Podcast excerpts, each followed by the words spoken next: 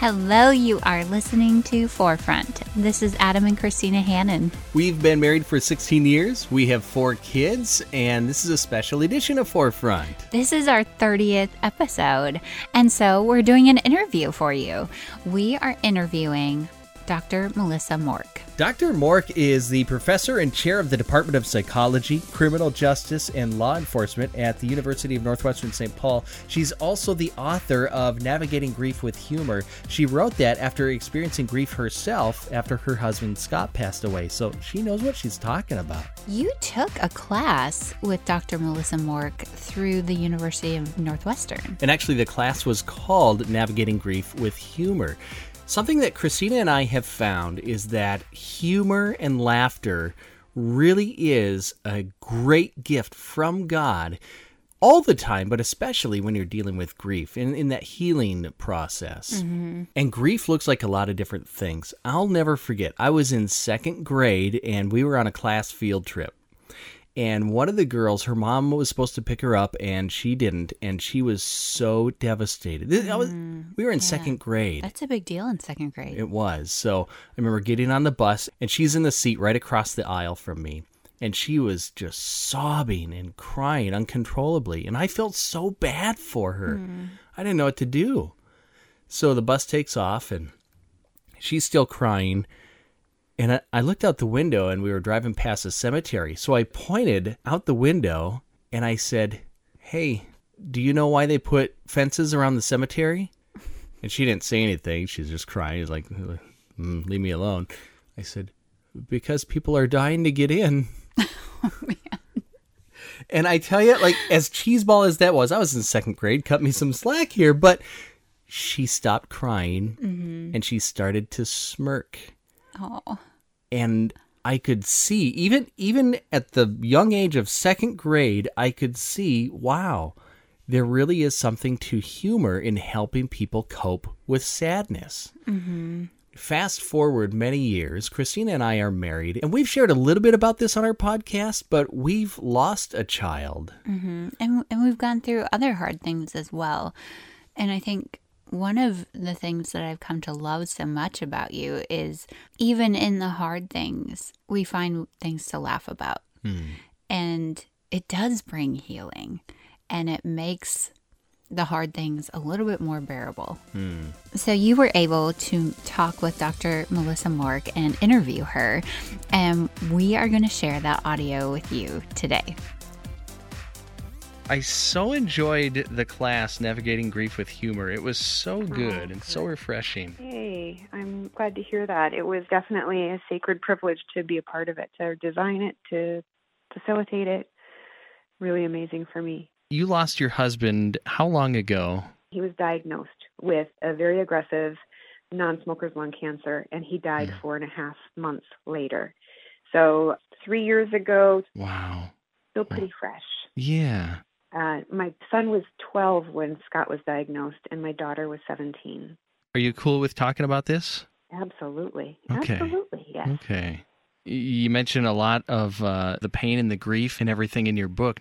I'm wondering, some time after his passing, as you reflect back, what are some, th- like maybe your top three things about marriage, maybe lessons you've learned or advice for people in regards to marriage? Mm. Well, the first one is when I look back now, there is nothing worth fighting over. Mm-hmm. There's nothing worth arguing over. And, and related to that, when there is a disagreement, to focus on the problem, not target the other person. I have regrets over how we would argue sometimes. Looking back, it was so easily resolvable had we just put our egos down and focused on the problem, not on how the other person was the problem. The second thing I think would be, and these are just off the cuff, I'd never thought of this before, but the second thing I think is how precious that companionship is.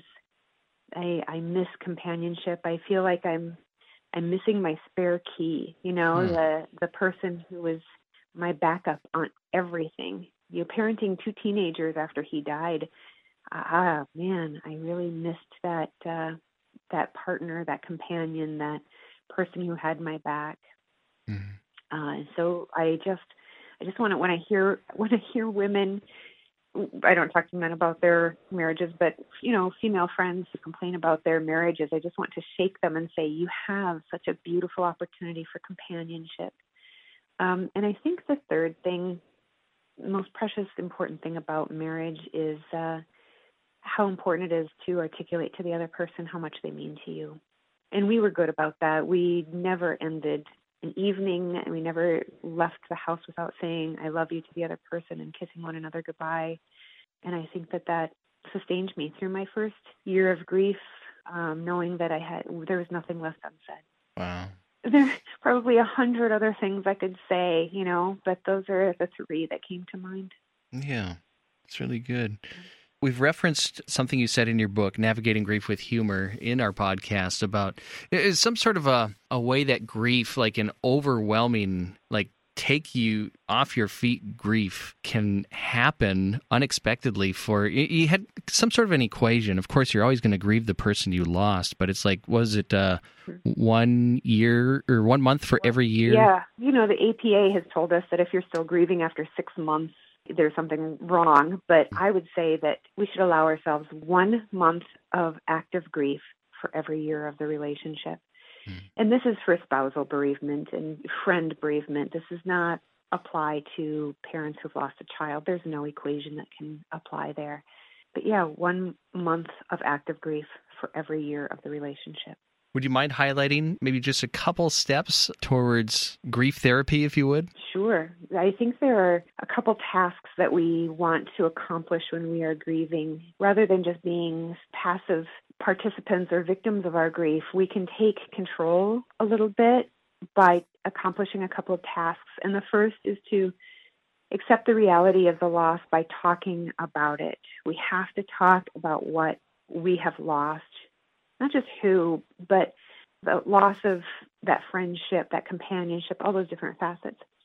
And then we want to relocate them in our hearts. We want to continue a relationship with them and be intentional about doing that. So, how do I continue to love my husband even though he's no longer physically present? And I can do that by remembering him, talking about him, recalling fun memories, bringing him up at the dinner table with the kids, laughing about the things mm that he would do that were just so goofy and funny.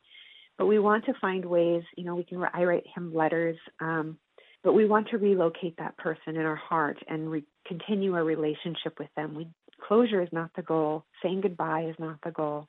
It's finding a different way of loving them now that they are no longer physically present. Mm. I think those are the two most important pieces of bereavement work.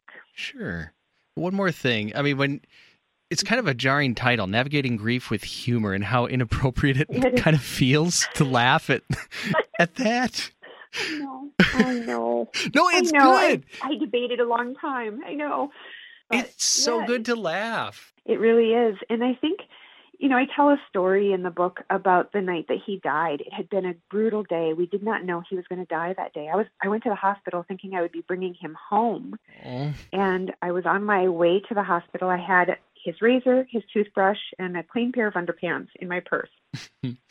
and uh the doctor called and he said, "Scott is giving me every indication that he is going to die today." or at least very soon. So if you have phone calls you need to make, now is the time to make them. So by the end of that day, I was I watched my husband die and when he took that final breath, it was just it took all the oxygen out of the room and I I couldn't breathe and my children we just stood there stunned mm. and terrified. but This was not what we thought our future was immediate future was going to hold.